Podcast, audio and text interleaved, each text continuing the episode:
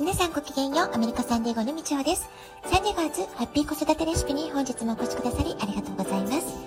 みんな違ってみんないい。ママが笑顔なら子供も笑顔。子育てで悩んでることの解決のヒントが聞けてほっとする。子育てがちょっと楽しく思えてきた。聞いてくださっているあなたが少しでもそんな気持ちになってくれたら嬉しいなと思いながら毎日配信をしております。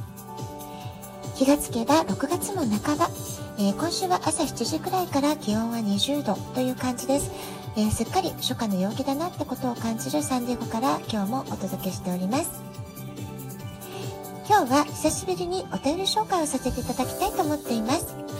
美味しい棒のギフトとともに DJ 特命さんからいただきました。ありがとうございます。ラジオトークを聞き始め、日が浅いのですが、みちほ様のラジオに出会えたことに感謝しています。私は1年生の女の子の母親です。小さな時から敏感で、天真爛漫さよりも外に出ると無口、警戒、様子を伺う子供です。家の中ではおてんばでもあり、だらだら過ごしたり工作をしたりします。小学校に上がる頃には外に出ると固まる傾向は治るかと思い子育てをしてきましたが継続中です。でも本当は友達と遊ぶことが大好きな子供です。遊ぶ前はいつもワクワク楽しみにしていますが現場に行くと他の子供たちに圧倒され気味友達に言われるがままで鬼ごっこでいつも鬼役をやったり親としては切ないです一人っ子でできる限りスキンシップをして育ててきたつもりですが、愛情が足りないのでしょうか？もしくは過干渉。議長様でしたら、このようなタイプの子供をはどのように社会性を伸ばしていきますか？ぜひ参考にさせてください。というね、お便りをいただきました。えー、子育てのご相談のお便りをね、具体的にこんな風にいただいたのはね、初めてかなって思います。えー、DJ 特命さん、長いお便りありがとうございます。えー、今回ね、お便りを読ませていただくにあたって、えー、正直言うと、ラジオトークで紹介して、私の意見を言っていいものなってちょっとね、悩みました。えー、というのもですね、最初にお断りしておきますけれども、私は、ま仕事でね、カウンセリングをするときには、お母様の個性分析、子供の個性分析、まきちんとね、データをかなり分析した上で、お互いの関係性であったり、課題点っていうのも、え慎重に分析していきます。でそこから子供の個性に合わせた関わり方のポイントをアドバイスさせていただくってことももちろんあります。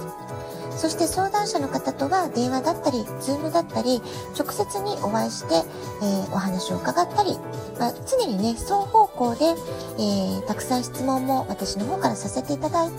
コミュニケーションをとってからお話をするっていうことになっています。ですので今回はね、そうした大切な準備作業が全くできてない状態ですし、え私が今持っている情報の全ては、この今読み上げたお便りの情報だけってことになりますので、えかなりね、あの、アドバイスって言ってもすごくね、難しいなっていうのが、え率直な、えところなんですね。けれども、まあ、できるだけね、文面から読み取れること、お母様の気持ちを想像しながら、えー、私なりにね、感じたことっていうのをね、今日はお話してみようかなと思っています。まず、お便りをくださったお母様だけでなくて、日本人のママたちが子育てで苦しくなるポイントっていうのが、この手紙からね、凝縮されているような、まあ、そんな感じがまずしました。えー、つまりね、どういうことかというとですね、子供とは天真爛漫なものである。まあそういうね、えー、固まったっていうかね、固定概念があるがゆえに、その天真爛漫なタイプに当てはまらないと、うちの子子供らしくないんじゃないかしらっていう不安とか心配につながってるんじゃないかなってことをね、まず感じました。でもね、まあ、天真爛漫っていう表現が当てはまる子供もいれば、もちろんそうではない。え子供なのに大人顔向けですごくしっかりしてるねとか、えすごくね、評論家みたいに、あの、鋭い意見を言うね。まあ、そういうね、お子さんもいらっしゃるわけです。で例えば私の教え子でもいたんですけれども、え兄弟姉妹の面倒をね、いつも見ているすごくしっかり者タイプのお姉さんであるね、子供がいました。で、その子と話していると、小学生と話しているというよりは、まあ、小学校、しかも低学年だったんですけれども、小学生と話しているというよりは、ママ友と子育ての悩みをシェアし合っているかのようなね、まあ、そういう気分に私はたびたびなったわけです。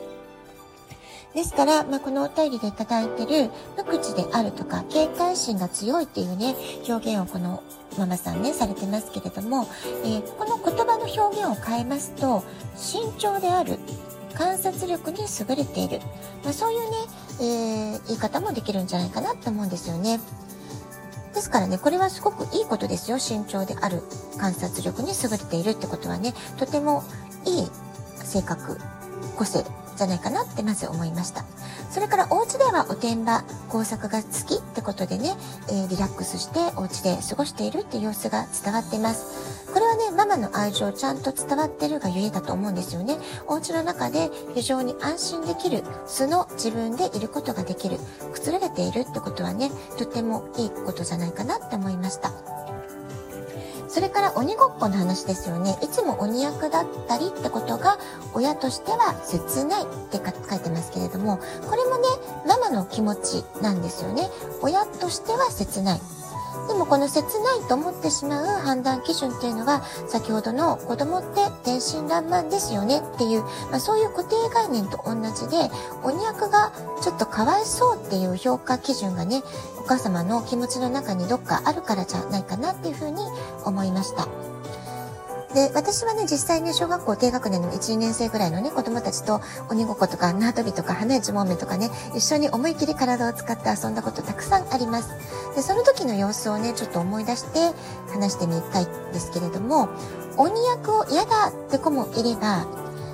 先生私鬼やりたいって子もいるんです。ですから、鬼役が必ずしも悪ではないというか、あの、嫌なお役目でもないよってこともね、お伝えしたいと思います。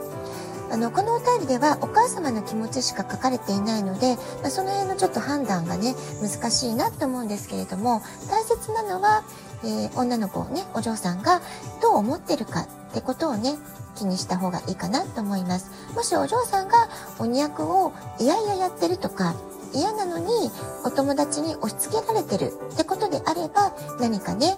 嫌な時は嫌だってやりたくないって言ってんだよとか、まあ、そういうふうに声かけをしてサポートしてあげた方がいいですよね。で逆にあの楽しくやってるよ鬼楽しいよって思ってるなら特に問題はないのかなっていうふうに思います。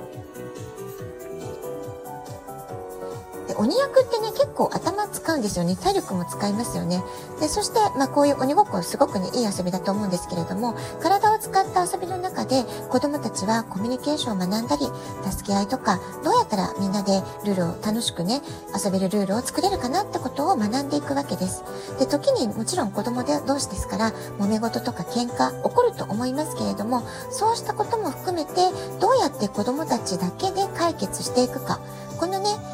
プロブレムソルビングというんでしょうかね。問題解決していく体験をするってことは非常に大切なことなんです。ですので、まあ、親とか大人ができる限り介入しないで、おおらかに見守るってことを私はお勧めしたいなって思います。それこそがね、社会性を育む、すごくいいレッスンなんですよね。で、あの、子供たちの喧嘩の仲裁のポイントなんですけれども、大人の意見を極力言わないってことも大事なポイントなんですね。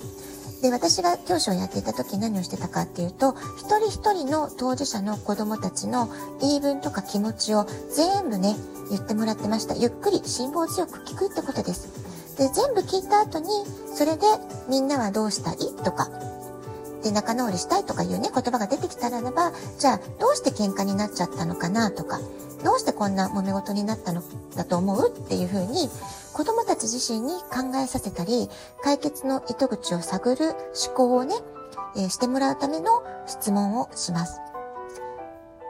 やはりね、子供たち自身に考えさせるってことがね、すごく大事なんですね。はい。それから、えー、子供は、ができてないことよりは、できていること、その子のいいところをぜひ見つけて、いいところ探しを毎日して、たくさん褒めてあげてほしいなって思います。子育ては褒めることです。このお便りの内容ですと、このお子さん、周りをよく観察してて、えー、すごいねとか、工作で作れたものをすごく上手にできたねとか、この工作のアイデアすごいねとかですね、えー、ずっと鬼役をしているならば、鬼役のスペシャリストだねっていう風にね、声をかけてあげる、褒めてあげるってことをね、するといいんじゃないかなと思います。ラジオトークアプリインストールしておくとスマホからいつでも簡単に聞けます。質問を送る、ギフトを送る、どちらからでもメッセージを送ることができます。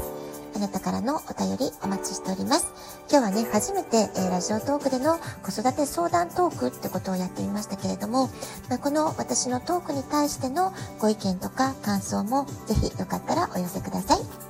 では、今日はこの辺で今日も素敵なお時間をお過ごしください。ごきげんよう、みちほでした。さようなら。